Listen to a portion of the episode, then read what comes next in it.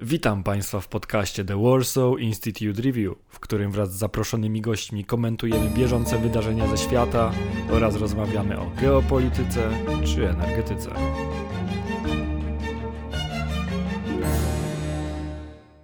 Przed mikrofonem Jarosław Walkowicz, a dzisiaj moim i Państwa gościem jest dr Rafał Zgorzelski. Opowie on o patriotyzmie gospodarczym, tak bardzo związanym z geopolityką, geoekonomią czy dyplomacją gospodarczą. Zapraszam.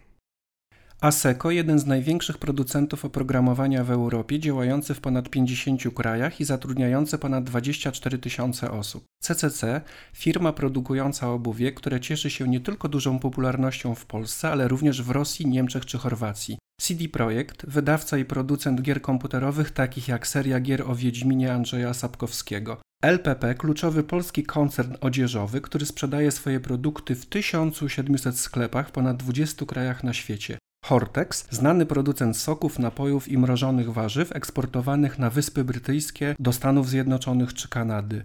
Drutex, firma zbytowa produkująca okna eksportowane w Europie czy na rynku azjatyckim, australijskim oraz w Ameryce. Mlekowita, jeden z największych producentów wyrobów mleczarskich w Europie Środkowej i Wschodniej, przeznaczający niemal 30% wyrobów na eksport. Opoczno, znany i ceniony nie tylko w Polsce, ale również w Niemczech, Czechach czy na Słowacji, producent płytek ceramicznych. Pessa, firma z Bydgoszczy, której pojazdy szynowe można spotkać w Rosji, na Węgrzech, w Niemczech czy Kazachstanie. Prince Polo, batoniki cieszące się dużą popularnością w Czechach, na Łotwie czy na Węgrzech oraz przede wszystkim w Islandii. Podpaski Bella, produkowane przez toruńskie zakłady materiałów opatrunkowych, eksportowane obok innych wyrobów tej firmy, proszków do czyszczenia czy pieluch do 80 państw na świecie. Tymbark, znany w 30 krajach na świecie, producent soków i przetworów owocowo-warzywnych, Ziaja, której kosmetyki są prawdziwym hitem w Korei, a niegdyś marki takie jak Junak, niemal kultowy motocykl sprzedawany do Mongolii, Turcji czy Stanów Zjednoczonych, lub Romet, eksportowane do Szwecji, Stanów Zjednoczonych bądź Kanady, rowery oraz motorowery Komar.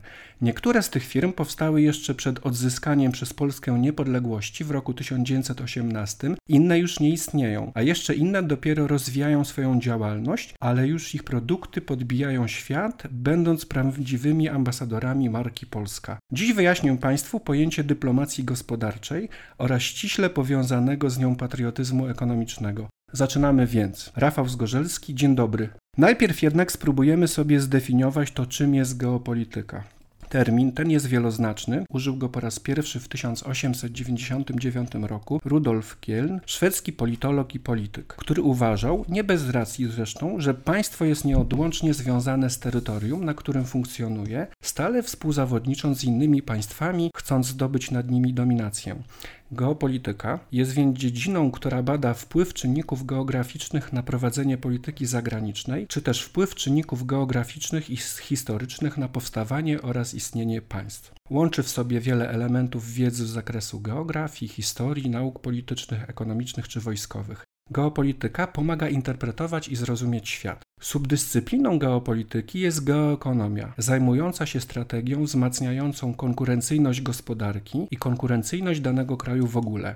Pojęciem tym po raz pierwszy posłużył się pod koniec lat 80. minionego stulecia amerykański ekonomista, strateg i historyk oraz teoretyk wojskowości, doradca 41. prezydenta Stanów Zjednoczonych George'a Busha, Edward Luttwak. Jego zdaniem, po zakończeniu zimnej wojny, siły militarne państw przestały być podstawowym czynnikiem wpływającym na pozycję danego kraju na arenie międzynarodowej, ustępując miejsca zdolnościom i sile ekonomicznej. Według francuskiego ekonomisty Pascala Larota, geoekonomia sprowadza się do analizy strategii gospodarczej mającej na celu ochronę gospodarki narodowej bądź zdobycia sektorów na rynkach światowych związanych z produkcją i dystrybucją określonych produktów, których posiadanie obok siły ekonomicznej własnego społeczeństwa daje władzę i możliwość oddziaływania na światową gospodarkę. Geopolityka w ujęciu ekonomicznym jest więc nauką pozwalającą zrozumieć, w jaki sposób za pomocą gospodarki należy chronić własne interesy oraz umacniać pozycję własnego kraju na arenie międzynarodowej. Dyplomacja gospodarcza natomiast to działania danego kraju na arenie międzynarodowej, których celem jest podniesienie pozycji międzynarodowej państwa poprzez promocję jego interesów gospodarczych, w tym zawieranie ważnych umów handlowych, a także interesów poszczególnych podmiotów gospodarczych, na przykład poprzez promocję rodzimych eksporterów lub wsparcie procesu pozyskiwania partnerów biznesowych dla krajowych firm. Dyplomację gospodarczą mogą realizować zarówno oficjalne czynniki takie jak ministerstwa, odpowiedzialne za prowadzenie polityki zagranicznej czy polityki ekonomicznej, misje dyplomatyczne, agendy rządowe, których istotą funkcjonowania jest wspieranie krajowego biznesu, otwieranie zagranicznych rynków dla rodzimych przedsiębiorców, promocja handlu, wpływanie na strategię międzynarodowych organizacji gospodarczych, pozyskiwanie zagranicznych inwestycji czy szerzej kształtowanie międzynarodowej polityki ekonomicznej.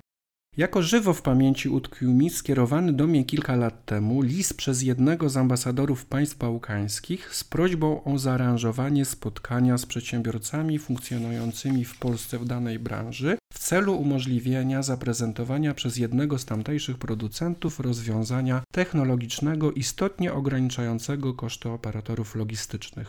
Ważnym czynnikiem kształtowania dyplomacji gospodarczej są i być powinny również nie tylko organizacje społeczne, w tym think tanki, lecz również krajowe koncerny i firmy, które osiągnęły sukces wizerunkowy i ekonomiczny na arenie międzynarodowej, a poprzez jakość oferowanych produktów pod marką Polska wpływają na kształtowanie wyobrażeń konsumentów i odbiorców o naszej ojczyźnie. Zresztą rozwój polskiego biznesu winien być kluczowym celem gospodarki państwa polskiego, tak jak zasadniczym celem polityki gospodarczej państwa pozostaje budowa silnej warstwy przedsiębiorców oraz kształtowanie świadomych postaw konsumentów. To od jego siły bowiem zależy ekonomiczna sytuacja Polaków oraz pozycja kraju w Europie i świecie. Na jakich pozycjach będziemy występować w geopolityce?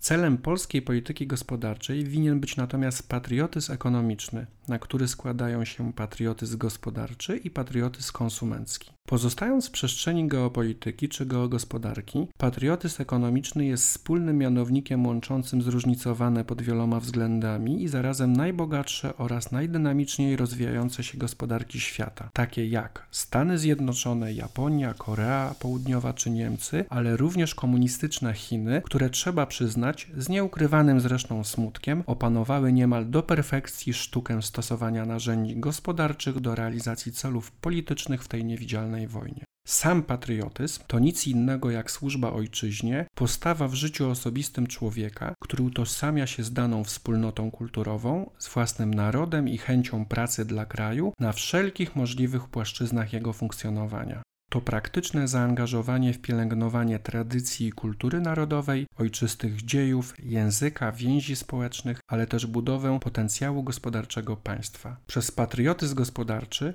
rozumiemy działania, których istotą jest wspieranie państwa przez sektor publiczny oraz warstwę przedsiębiorców, tworzenie warunków do rozwoju krajowych przedsiębiorstw oraz ich promocja poza granicami państwa, co powinno być głównym celem strategii geogospodarczej kraju, podobnie jak jak wspieranie oraz kreowanie uwarunkowań do współpracy między rodzimymi kooperantami.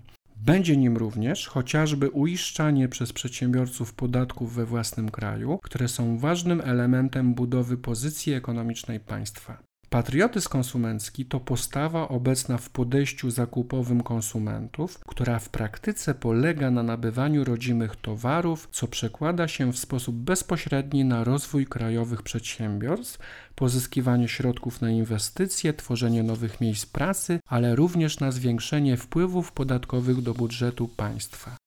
Świadome wybory produktów i usług wspierają rodzimą gospodarkę, a indywidualne decyzje konsumentów przyczyniają się do wzrostu zamożności całego społeczeństwa. Patriotyzm ekonomiczny jest trendem, który w coraz bardziej wyrazisty sposób zaznacza się na świecie. Świadomi konsumenci kierują się w swoich decyzjach zakupowych, obok przesłanek ekonomicznych, również wartościami stojącymi za nabywaną usługą lub produktem, natomiast administracja państwa stara się tworzyć dogodne warunki do rozwoju krajowej przedsiębiorczości, która z kolei lojalnie wspiera państwo. Jest zjawiskiem aktywnie promowanym przez te osoby, które w swej działalności publicznej kierują się interesem narodowym. Patriotyzm ekonomiczny, rozumiany jako współpraca podmiotów i instytucji, które mając własne, często rozbieżne interesy, poprzez współdziałanie osiągają rozległe korzyści, równolegle przynosząc je całemu krajowi. Stanowi dziś jedną z najważniejszych przesłanek rozwoju dojrzałych gospodarek narodowych i społeczeństw. Patriotyzm ekonomiczny, tak gospodarczy jak świadome wybory konsumenckie, to patriotyzm dnia codziennego, patriotyzm praktyczny. Kupując żywność ze znakiem produkt polski, wspieramy polskie rolnictwo i rodzimą gospodarkę. Kupując polskie produkty w polskich sklepach, nabywając polską zdrową żywność, korzystając z usług polskich przedsiębiorców, mamy osobisty wpływ na rozwój potencjału polskiej gospodarki, rodzimego rolnictwa, ochronę miejsc pracy. Kształtujemy świadomie swoją przyszłość. Mamy wpływ na rozwój polskich przedsiębiorstw, które pozyskiwane z tytułu sprzedaży produktów czy świadczenia usług środki finansowe mogą przeznaczać na rozwój w kraju, w tym tworzenie nowych miejsc pracy, ale też na ekspansję międzynarodową. Ważną funkcją jest więc uświadomienie roli, jaką pełnią indywidualni konsumenci, ale również politycy czy przedsiębiorcy. Zależności występujących pomiędzy decyzjami konsumentów o wydatkowaniu pieniędzy, tak na szczeblu indywidualnym, jak i państwowym, a rozwojem i kondycją kraju oraz zamożnością obywateli. Kapitał stanowi bowiem kluczowy element rozwoju gospodarki. Decyzje ekonomiczne instytucji, przedsiębiorstw czy indywidualnych konsumentów uwzględniające interes Polski mają więc istotne znaczenie, wpływają na wypływ kapitału z Polski bądź jego pozostanie w kraju. Jeśli chodzi o produkty wytworzone w Polsce, pieniądze zostają w kraju, firmy osiągają większe zyski, rosną pensje, pojawiają się środki na inwestycje, wzrasta potencjał umożliwiający w konsekwencji ekspansję międzynarodową. Liczy się więc pochodzenie kapitału, a kupując polskie produkty w polskich sklepach, wpływamy bezpośrednio na ilość miejsc pracy w kraju. W przypadku importowanych towarów znaczna część pieniędzy trafia bezpośrednio poza granicę kraju, jako koszt zakupu, ponieważ właścicielem marki jest firma zagraniczna. Tu wchodzą też mechanizmy optymalizacji podatkowej, opłat licencyjnych za użytkowanie określonych technologii, za usługi realizowane przez zagraniczne centrale na rzecz tych podmiotów i tym podobne. W Polsce zostają jedynie pensje pracownicze oraz niektóre podatki. Warto zauważyć, że na rynku żywności w Polsce widać zmiany w zachowaniu konsumentów, rosnącą powściągliwość do produktów wysoko przetworzonych, wzrost zainteresowania produktami regionalnymi i tradycyjnymi oraz nabywaniem produktów bezpośrednio od rolnika. Ponad 90% Polaków chętnie decyduje się na zakup rodzimych produktów. W obszarze geogospodarki niech nie umyka naszej uwadze to, że w ostatnich tygodniach Chińska Republika Ludowa zintensyfikowała na potężną skalę zakup żywności, a Organizacja Narodów Zjednoczonych przestrzega przed grożącym największym od pół wieku kryzysem żywnościowym. Zakłócenia łańcucha dostaw żywności mogą wystąpić zaś nawet w krajach w nią bogatych. Tymczasem w Polsce na przestrzeni ostatnich 20 lat ekspansja zagranicznych sieci handlowych, w których zakupy robią najczęściej Polacy, spowodowała upadek wielu małych sklepów lokalnych, natomiast gospodarstwa rolne są często zbyt małe, by prowadzić na zasadach partnerskich rozmowy z potentantami sprzedaży detalicznej czy producentami żywności. W konsekwencji udział pośredników w cenie sklepowej warzyw czy owoców wynosi nawet 3 czwarte ceny, jaką płacą za dany produkt konsumenci. Istotnym instrumentem prawnym pozostaje tu wprowadzona do krajowego porządku ustawą z 2016 roku instytucja rolniczego handlu detalicznego, która ułatwia sprzedaż żywności przez rolników. W celu stworzenia lepszych możliwości rozwoju produkcji i sprzedaży konsumentom finalnym żywności wyprodukowanej, przetworzonej w całości lub w części z własnej uprawy, chowu lub hodowli bez udziału pośredników. Narzędziem rozwoju gospodarki będą też projekty realizowane przez przedsiębiorstwa z zaangażowaniem kapitałowym Skarbu Państwa, w tym inwestycje infrastrukturalne. Koncerny kontrolowane przez Skarb, strategiczne z punktu widzenia funkcjonowania kraju, są okrętami flagowymi rodzimej gospodarki, winny tworzyć określone standardy i dobre praktyki w obrocie gospodarczym i życiu całego państwa, dawać impulsy oraz kreować perspektywy do rozwoju przedsiębiorczości. Przedsiębiorczości,